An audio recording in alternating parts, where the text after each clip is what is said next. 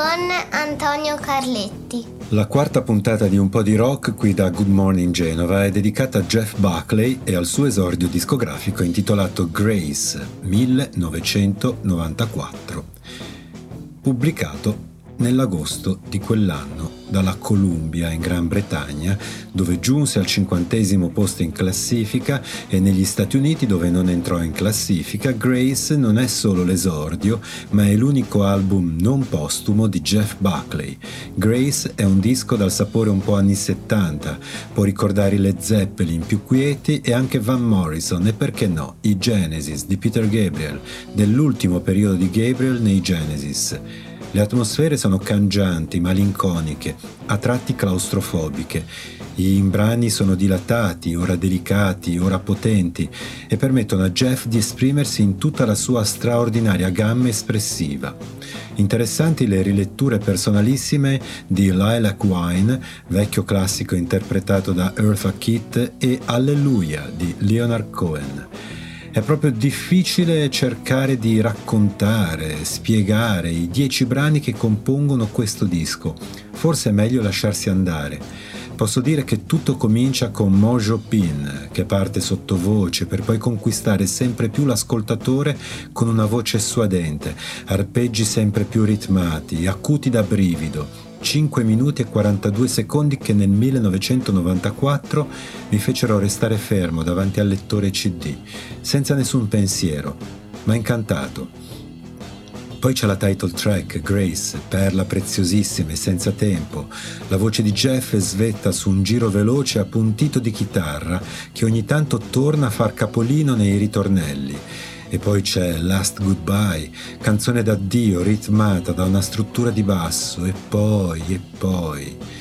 E poi sono trascorsi così tanti anni da quell'estate in cui questo disco fece capolino e che nonostante avesse molti estimatori importanti, ad esempio Bowie, Page, fece molta fatica a trovare un proprio spazio, una propria identità ed è molto interessante riascoltare questa manciata di canzoni, magari la sera, lasciando che la luce morente del giorno doni colori nuovi ai luoghi della propria quotidianità. Di meteore la storia della musica ne è piena, arrivano, lasciano un disco, spariscono senza lasciare traccia. Di persone che riescano a sfiorare come un leggero refolo l'anima senza farsene accorgere, ma al contempo restare dentro, sono pochissime, quasi nessuna. Jeff è tra queste, ma penso che sia fondamentale parlare anche di suo papà, Tim.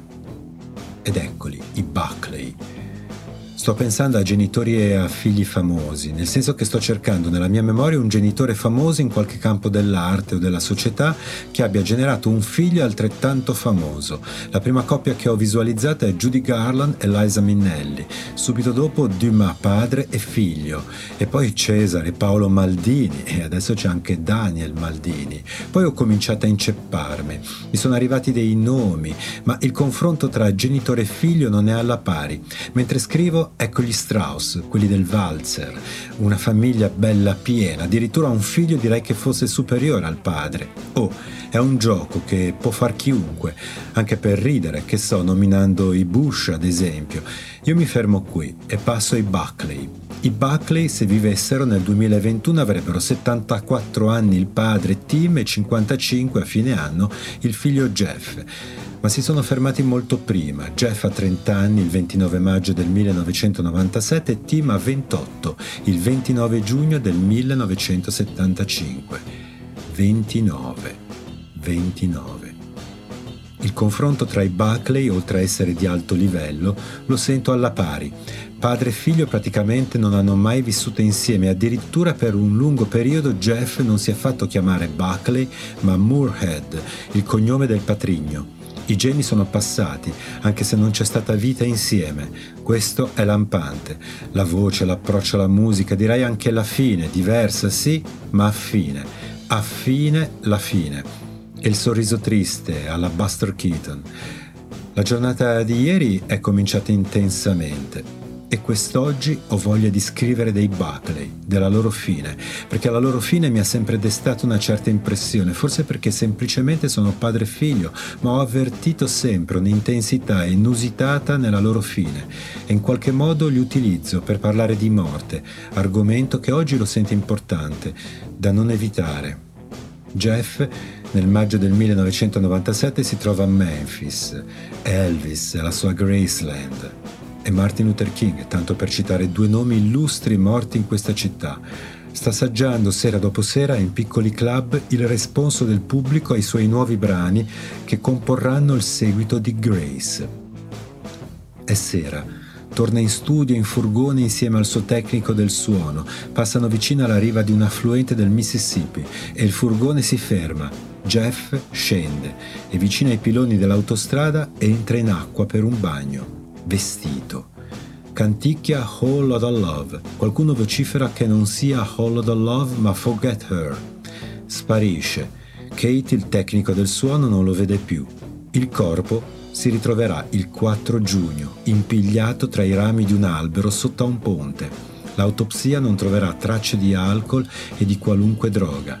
Incidente. E così sua mamma continuerà perpetuamente a definire incidente la morte del figlio il suo funerale si tiene il primo agosto nella chiesa di St. Anne a Brooklyn, lo stesso luogo nel quale il 26 aprile 1991, in un tributo a Tim, Jeff decide di partecipare, cantando un paio di canzoni di suo papà.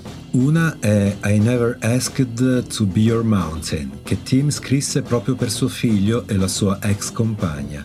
L'altra è Once I Was Durante l'esecuzione la chitarra si rompe e Jeff conclude senza musica, spettrale e definitivo. Afferma successivamente che è stato un congedo da papà e da qualcos'altro, non c'è dato di sapere cosa. Nel 1975 non partecipa al funerale.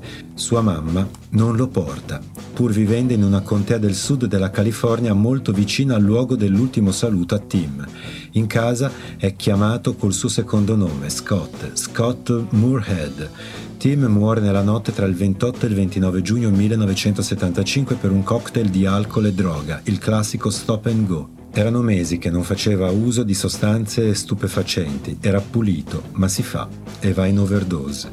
Succede spesso quando non ti fai per un periodo e poi ricominci, appunto, stop and go. Janis Joplin, Amy Winehouse, Andrea Pazienza, stop and go. Sì, incidente, ma fino a che punto? Pochi mesi prima vede Jeff, il piccolo Jeff, a un concerto al Golden Beer. Tim, pur trascorrendo un periodo nel quale la qualità musicale è decisamente inferiore al recente passato, dal vivo dà delle emozioni forti, con la sua voce struggente, lo sguardo malinconico e queste melodie a metà tra folk e jazz di ricerca. E Jeff non sa chi è suo padre, ma è probabile che ne rimanga avvolto.